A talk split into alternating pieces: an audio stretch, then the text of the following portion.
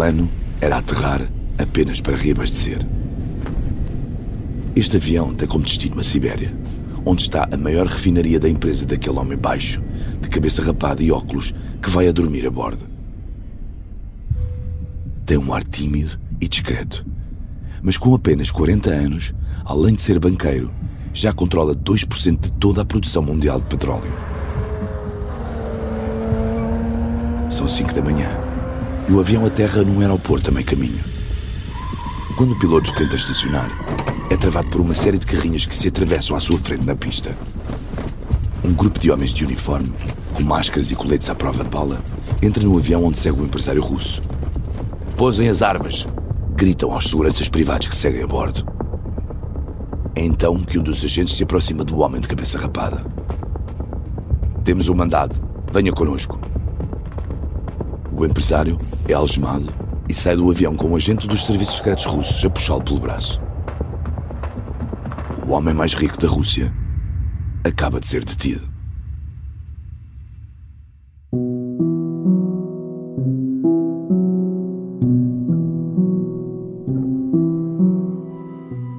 Chamavam-lhes os Sete Banqueiros.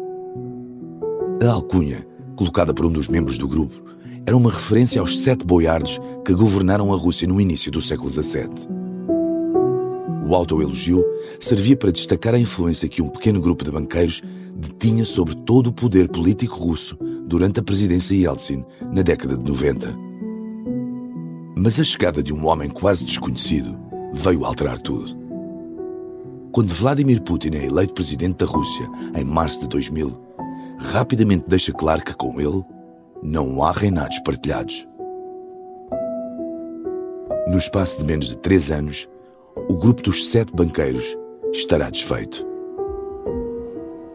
Este homem que acaba de ser detido vai ser usado como exemplo.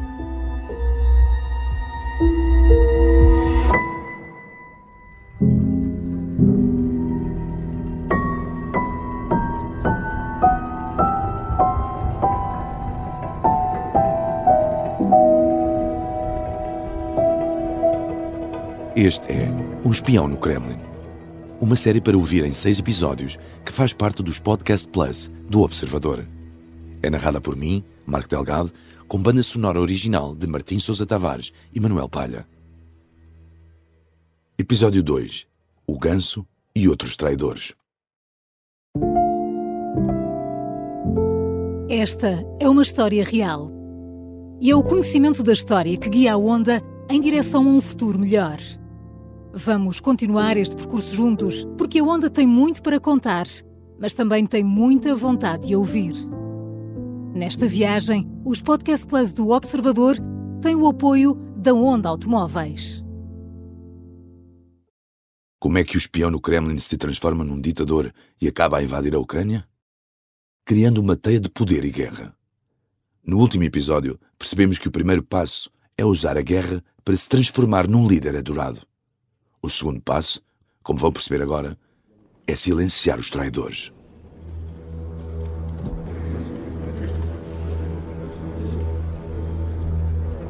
Numa manhã quente de julho, 30 homens são recebidos num dos salões do Palácio do Kremlin.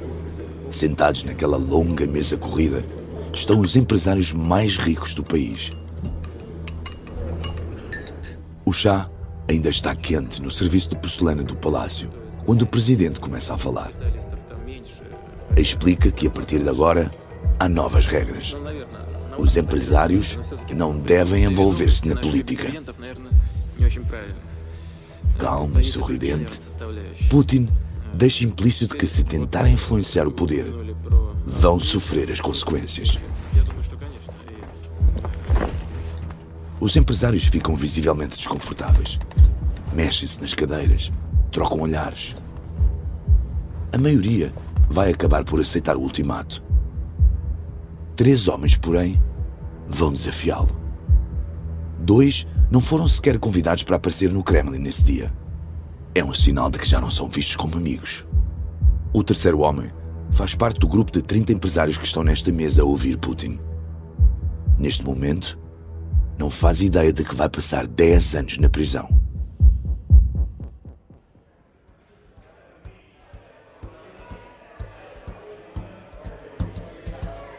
Fly me to the moon, let me play among the stars. Era tão provável como chegar à Lua, disse um jornalista russo. Nesta noite de outubro de 1995, no salão de um dos hotéis Hilton em Genebra, celebra-se a entrada de um banco russo no mercado suíço. Há caviar, vodka gelada e música. Este sucesso só é possível por causa de um programa de privatizações polémico. Os banqueiros emprestavam dinheiro ao Estado e, em troca, recebiam ações numa série de empresas estatais lucrativas.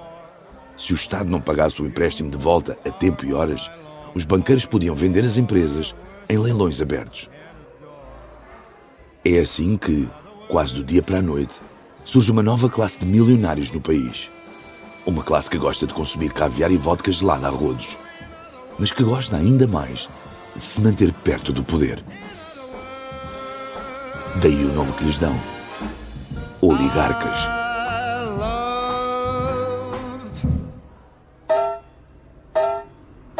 You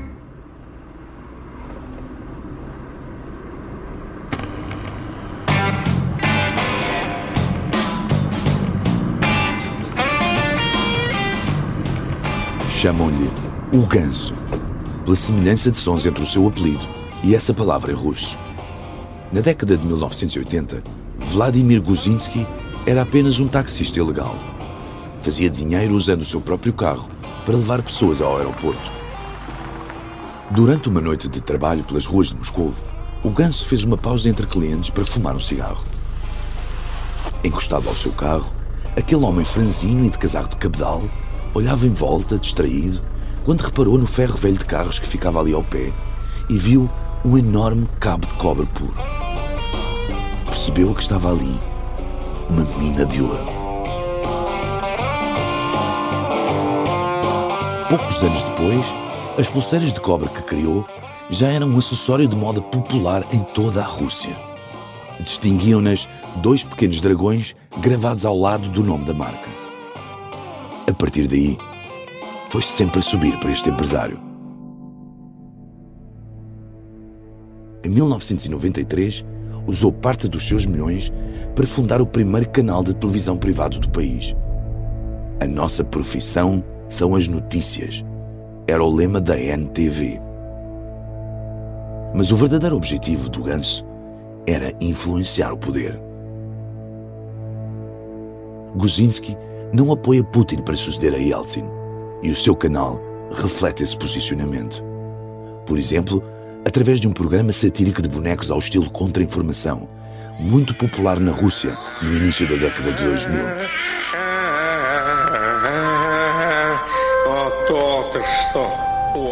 Num dos episódios, ridicularizam Putin. Ну и происхождение, прости, Господи, темное и взгляд o alvo das piadas não terá gostado nada deste episódio, dizem. Desde que chegou à presidência, segue atentamente tudo o que se passa na televisão.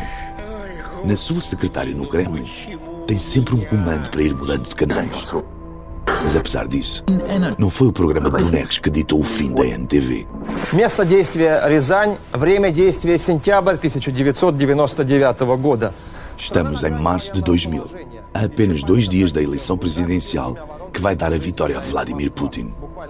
A NTV exibe um documentário de investigação.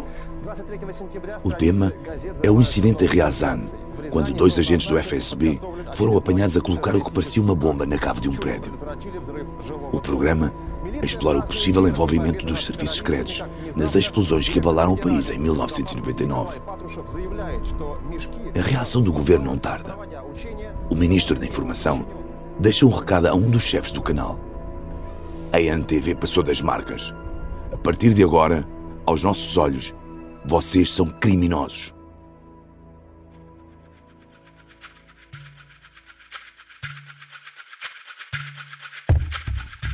Mas Guzinski não tem problemas só com o poder político.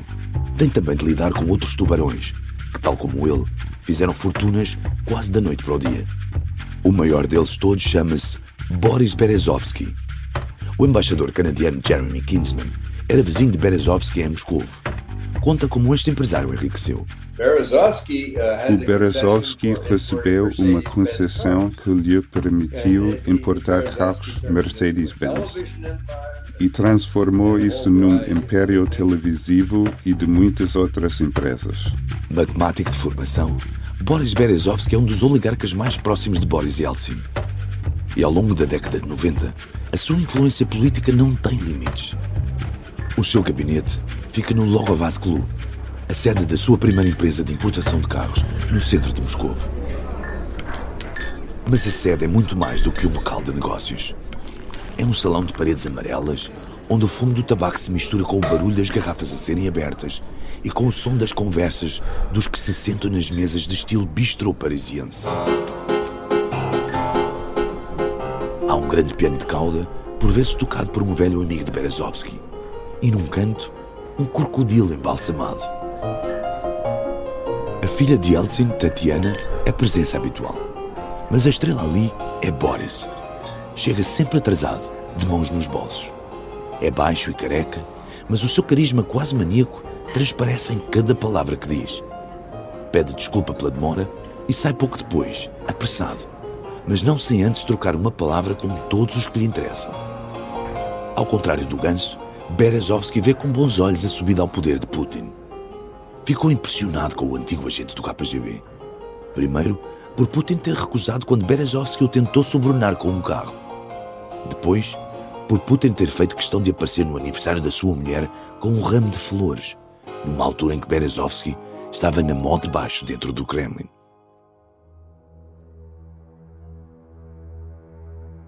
A proximidade entre os dois era tal que, em julho de 1999, é ele quem dá a Putin a notícia de que Yeltsin o quer convidar para primeiro-ministro e provável sucessor na presidência. Berezovsky viaja então para Biarritz, no sul de França, onde Vladimir estava a passar férias com a família num apartamento modesto. E faz-lhe a proposta. No fim, ele disse: Muito bem, vamos tentar. Mas entendes que tem de ser o Boris Nikolaevich a dizer-me diretamente. E Yeltsin assim fez. Уважаемые граждане России,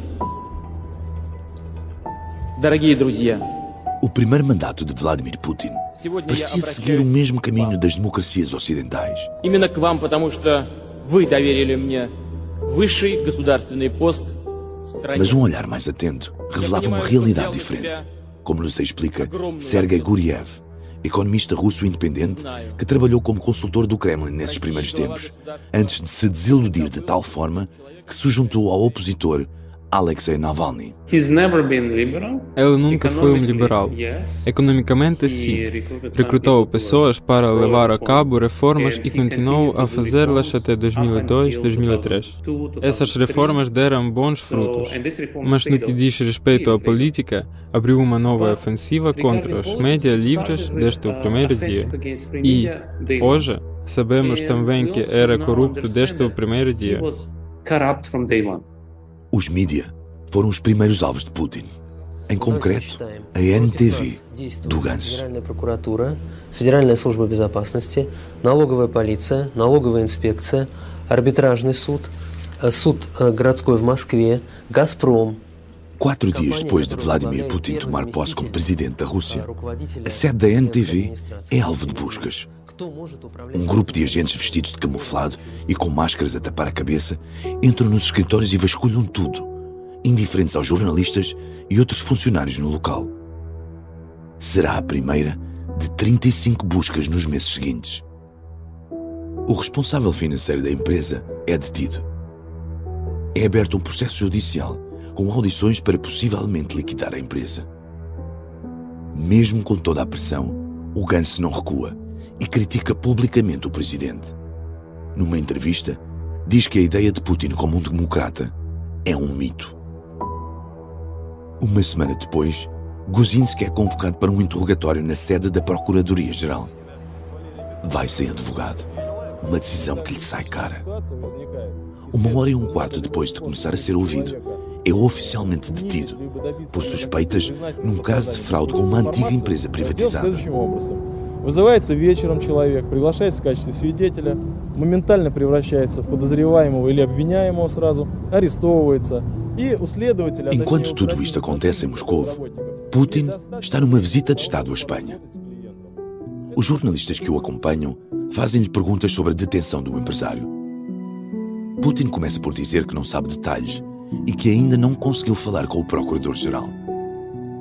Ao mesmo tempo, em Moscou, o ministro da Imprensa faz uma proposta ao número 2 do Ganso.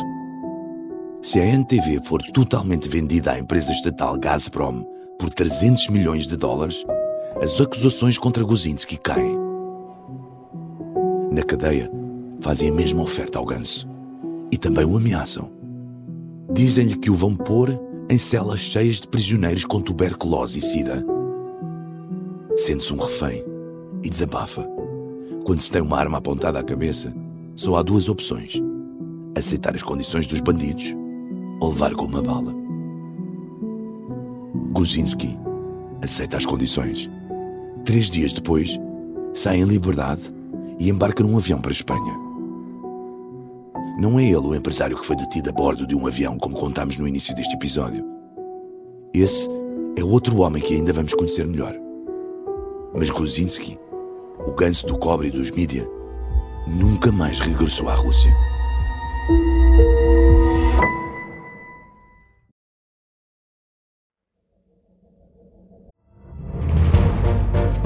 Esta é a história do padre obcecado com a infiltração do comunismo na Igreja que tentou matar o Papa em Fátima. Que raio de coincidência! No dia 13 de maio. E, a partir desse momento, o Papa Voitila nunca mais deixa de olhar para Fátima. Episódio 1 O Anticristo, em Fátima. Matar o Papa é uma série para ouvir em seis episódios e faz parte dos Podcast Plus do Observador um novo episódio a cada terça-feira. Os assinantes do Observador têm acesso antecipado a todos os episódios desta série, já disponíveis em observador.pt. Os Podcast Plus do Observador têm o apoio da Kia.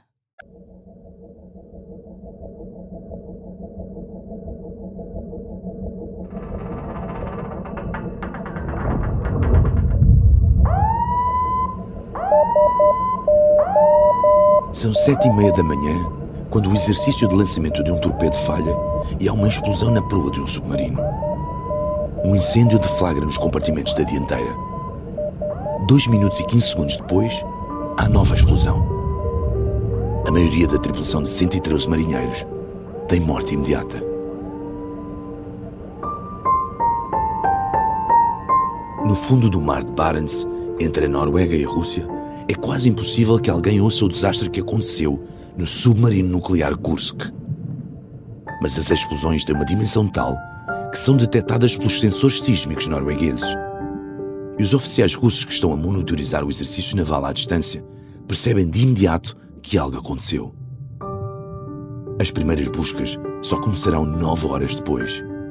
Isto apesar de 23 marinheiros ainda estarem vivos, trancados num dos compartimentos da parte de trás do submarino que se vai afundando lentamente. O presidente Vladimir Putin está de férias na estância balnear russa de Sochi. Só é informado do que se passa na manhã do dia seguinte, quando o Kursk já se afundou. Dizem-lhe apenas que o submarino está desaparecido. Na mesma manhã, começam a circular rumores entre os familiares dos marinheiros. Muitos começam a juntar-se na base naval mais próxima do mar de Barents para pedir informações. O presidente parece paralisado. Rejeita as ofertas de ajuda dos governos norueguês e norte-americano.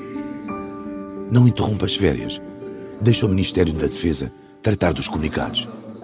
E este vai dando informações falsas ao público. Единственное ясно, что люди живы, и ясно второе, что экипаж подает сигналы СОС. Вот это точно ясно. Toda a gente a bordo está viva, garante o responsável da Marinha. A essa hora, Todos os marinheiros já tinham morrido.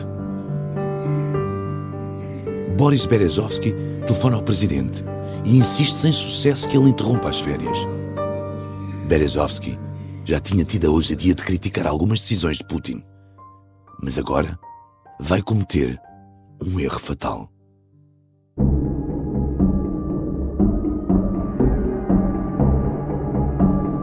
Depois de ser ignorado por Putin, Boris Berezovsky dá uma ordem a um dos pivôs do canal de televisão que controla. Não há restrições na cobertura do assunto. Faz o que quiseres. День города в Москве совпал с но гибель Курска остается главной болью. A ORT junta-se assim ao tom crítico do resto da imprensa nacional, enquanto as buscas decorrem. Por que é que o presidente tem estado em silêncio? Pergunta-se numa manchete. Outro jornal publica uma série de fotos de Putin nas férias, bronzeado, a jogar snooker com responsáveis da Marinha. A legenda diz simplesmente: eles não se afundam.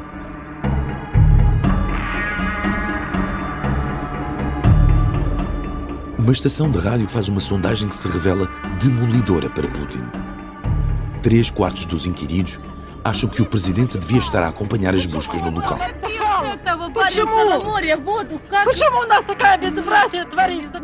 Na base naval, o canal de Berezovsky entrevista as mulheres dos marinheiros, que fazem críticas ao poder político. O presidente, furioso, telefona a um dos jornalistas e acusa-o de ter contratado prostitutas para falarem mal dele na televisão mas o clamor das famílias é cada vez mais audível. Quando o vice-primeiro-ministro vai à base para falar com elas, uma das mulheres perde as estribeiras.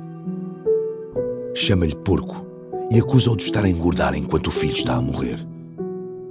Tentou acalmá-la. Uma enfermeira da Marinha aproxima-se e injeta-lhe um sedativo. A mulher desmaia. Tudo é captado pelas televisões. Perante a situação caótica, o presidente percebe finalmente que tem de ir ao local. E é então que acontece algo que Putin nunca mais vai permitir que se repita. Fala diretamente com a multidão em fúria.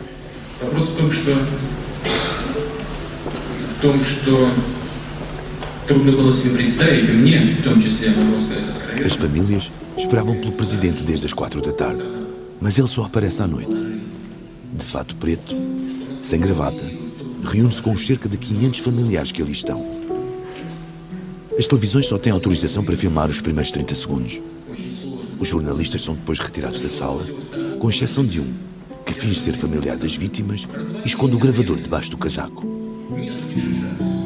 O encontro começa tenso, mas à medida que Putin fala, consegue domar a multidão. Saiu dali como o presidente daqueles que estavam prontos para o despedaçar pouco antes. Resume o jornalista que ficou na sala. Kursk serviu-lhe de lição. Até hoje, só aceita encontros programados, como a reunião com as mães de soldados russos a combater na Ucrânia em novembro de 2022. Todas elas com ligações ao partido ou ao governo. Слова благодарности вам, поддержки. Мы все смертные. Мы все под Господом. Depois de controlar a fúria das famílias do Kursk, passa à fase seguinte responder aos ataques mediáticos de que foi alvo. Na televisão, ameaça os oligarcas que o traíram e que acusa de aproveitamento político. Seria melhor para eles venderem as suas vilas na costa mediterrânica de França ou Espanha. Aí teriam de explicar porque é que estas propriedades estão registadas em nomes falsos ou em nome de empresas. E aí perguntaríamos de onde veio o dinheiro. Putin decidiu que a ação de Berezovsky era a ação de um traidor. E um traidor é pior do que um inimigo. A um jornalista russo, nesse mesmo mês de agosto, o próprio presidente explicou que um traidor é um homem que está sempre por perto, mas no momento em que acha que estamos fracos, esfaqueia-nos pelas costas. Para eles, não pode haver misericórdia. No final de agosto, Putin e o seu chefe de gabinete recebem Berezovsky no Kremlin. O que aconteceu na reunião foi relatado mais tarde pelo próprio empresário. O oligarca começa por dizer que defende a cobertura do acidente do Kursk por parte da sua televisão. No seu habitual tom lisonjeiro, reforça que as críticas ajudam o presidente, porque revelam que ele não tem intenções de censurar os mídia. Depois de ouvir Berezovsky em silêncio, Putin abre uma pasta com documentos. Começa a enumerar em voz alta uma série de suspeitas de crimes por parte da televisão que o oligarca controla, nomeadamente corrupção. Exige que o empresário entregue as suas ações a uma empresa estatal indicada pelo governo. Berezovsky confrontou. Diz-me uma coisa, Volodya. Fazeres-me o mesmo que fizeste ao Gans foi ideia tua? Putin responde. Isso agora já não importa nada. Adeus, Boris Abramovich. Nos meses seguintes, a Procuradoria abre uma investigação por suspeitas de desvio de dinheiro contra Berezovsky. Em novembro, anuncia que vai acusar formalmente o empresário. Mas Boris Berezovsky não é detido. Também não é ele o homem apanhado à meia-da-noite num avião pelos serviços especiais. Em vez disso, decide pedir asilo político no Reino Unido, que lhe é concedido. Como Kuzinski, nunca mais regressará à Rússia.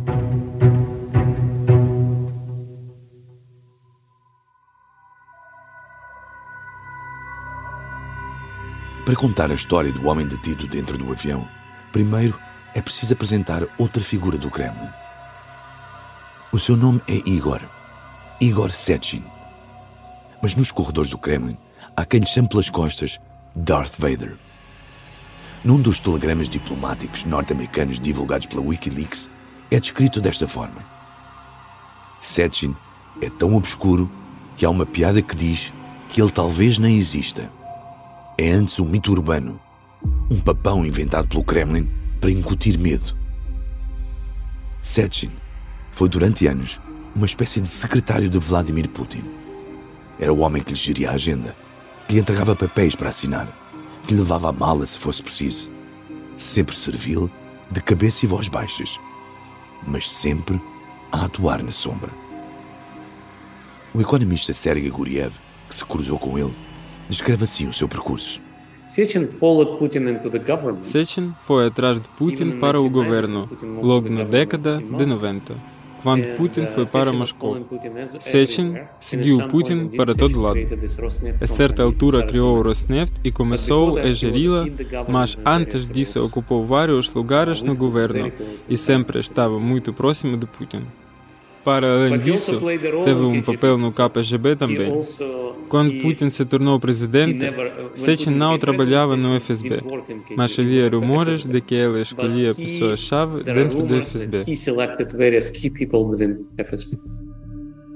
A ligação de Sechin ao KGB remonta à década de 80 e passa por Angola e Moçambique.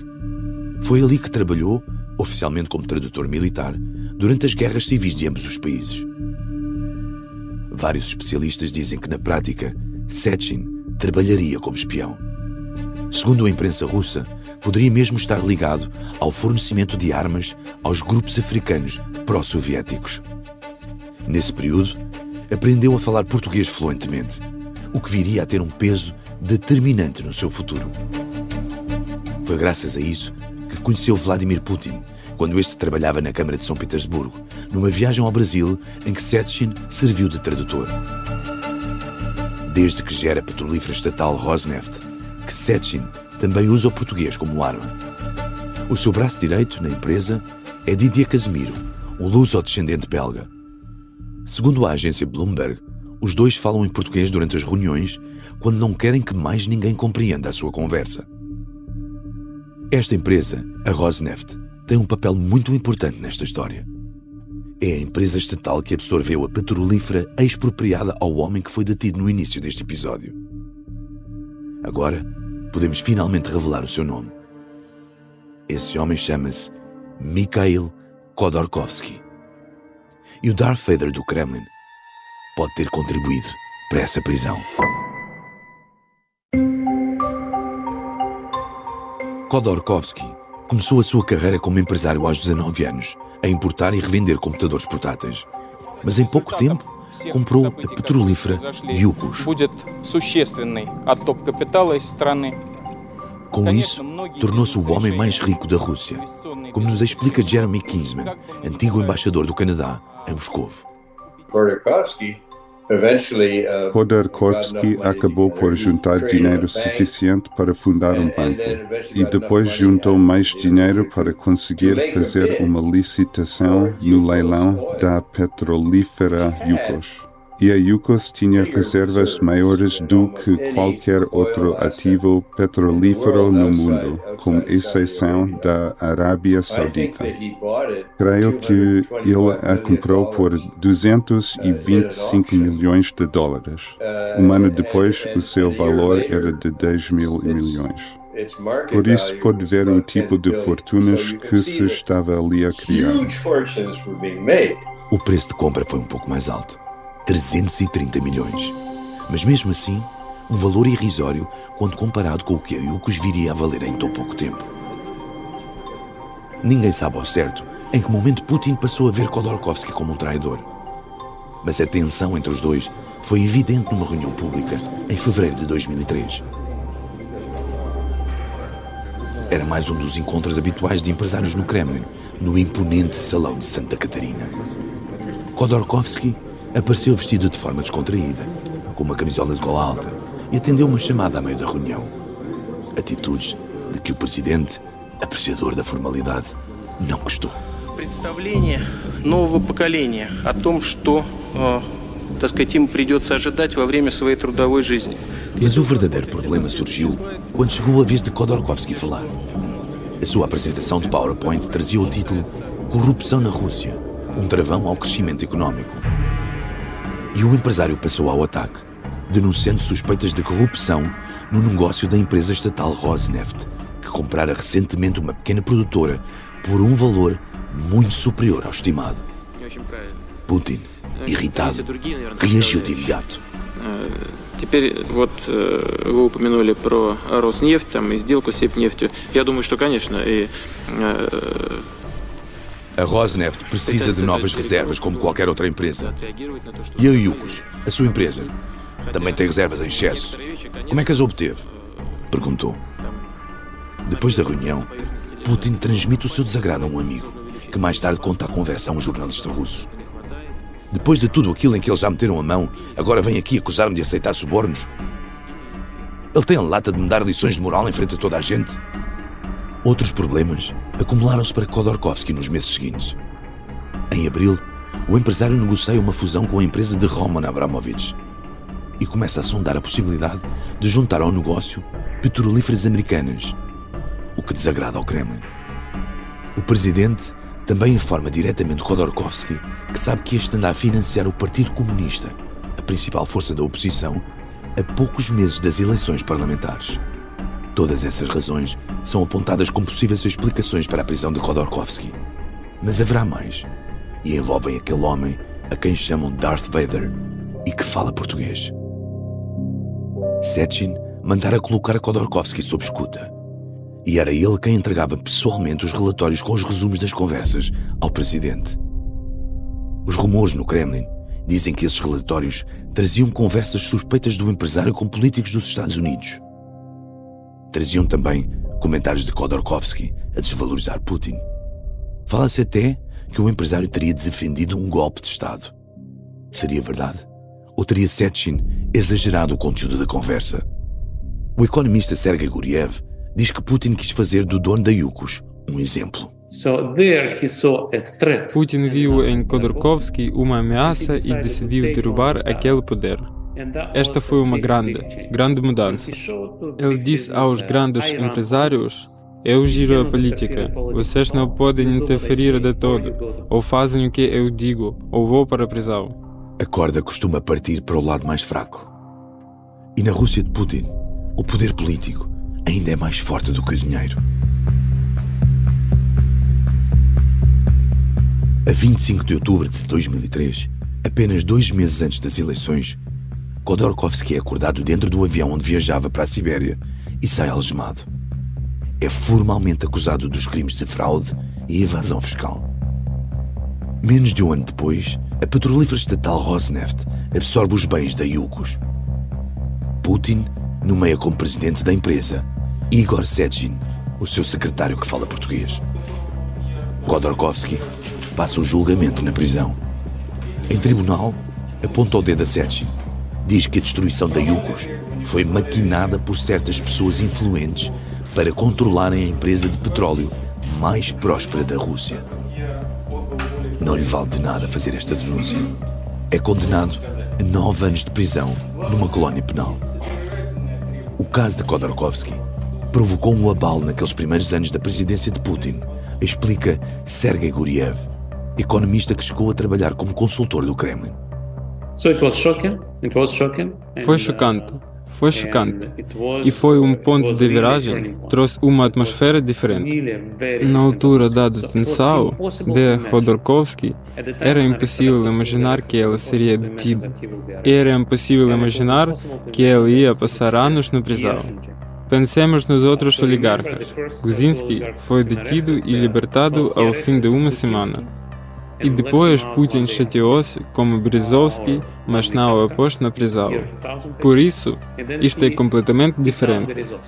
E quando Rodorkovsky recebeu como pena vários anos de prisão, tornou-se óbvio que as regras do jogo tinham mudado. Hoje em dia, uma prisão como a de Khodorkovsky não surpreende. 20 anos depois daquele momento, é habitual surgirem notícias de pessoas a serem condenadas a 5, 10 ou 20 anos de prisão na Rússia, apenas por condenarem publicamente a guerra na Ucrânia. red square, red Mas em 2003, ainda era possível acreditar que Vladimir Putin iria colocar a Rússia no caminho da democracia. Of course it's going to go down well here.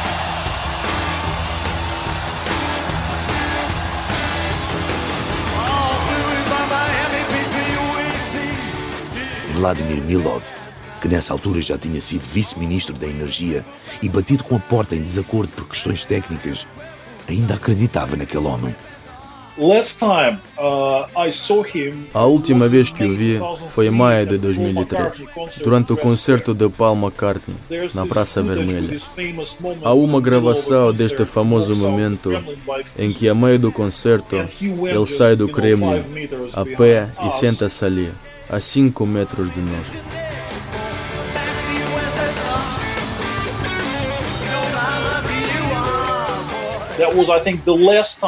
Foi a última vez que tivemos uma ilusão de normalidade sobre o futuro da Rússia. Porque semanas depois começaram as detenções no caso Yukas.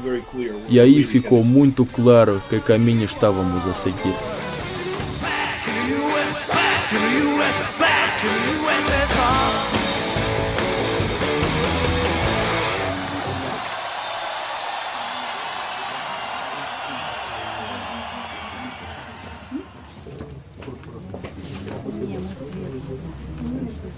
Boris Berezovsky já vivia em Londres há quase 10 anos. Costumava dizer que escolhera ser um imigrado político em vez de um preso político. E em 2012 decidiu usar a justiça britânica para ajustar contas do passado.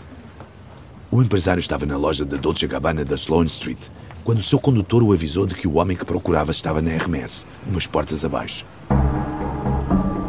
Traz os documentos, grita Berezovsky para o condutor. De seguida corre rodeado pelos seus seguranças rua abaixo. Ao chegar à Hermes, é barrado na porta pelos seguranças do homem a quem quer entregar uma intimação para ir a tribunal. Seguem-se empurrões entre as duas equipas de segurança. No meio da confusão, Berezovsky consegue furar e entrar na loja. Ao ver o cabelo branco do homem que procura, corre na sua direção, de braço estendido, para lhe entregar os documentos. Tenho um presente para ti! gritou. O outro recusa pegar no envelope. Berezovsky atira-o aos seus pés e sai porta fora. O homem fica parado. Chama-se Roman Abramovich.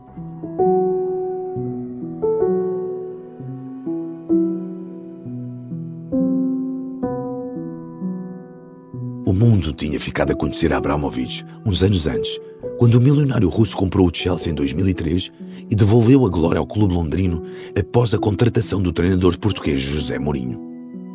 Mas o julgamento que o vai opor a Boris Berezovsky vai começar a desvendar como, para além dos holofotes do futebol, este homem pode ser muito mais próximo de Putin do que a maioria das pessoas pensava.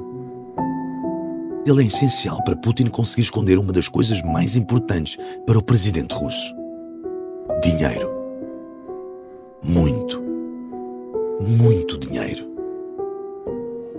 Só que essa é uma história para o próximo episódio.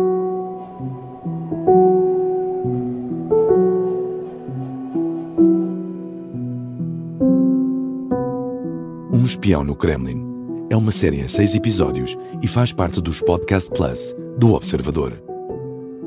É narrada por mim, Marco Delgado, e tem banda sonora original de Martim Sousa Tavares e Manuel Palha. O guião e as entrevistas são de Cátia Bruno. A edição é de João Santos Duarte. A sonoplastia é de Bernardo Almeida. A coordenação é de Miguel Pinheiro, Filomena Martins Pedro Jorge Castro, Ricardo Conceição e Sara Antunes de Oliveira. Neste episódio, ouvimos ainda as vozes de Vadim Polyazovoy, Austin Bush e David Zakharov, agenciado da Sonder People. Ouvimos também sons históricos retirados do YouTube e da televisão russa NTV.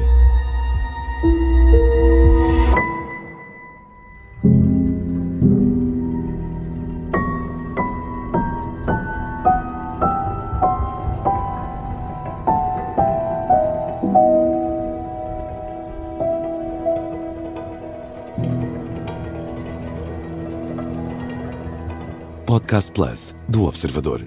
É mais do que um podcast.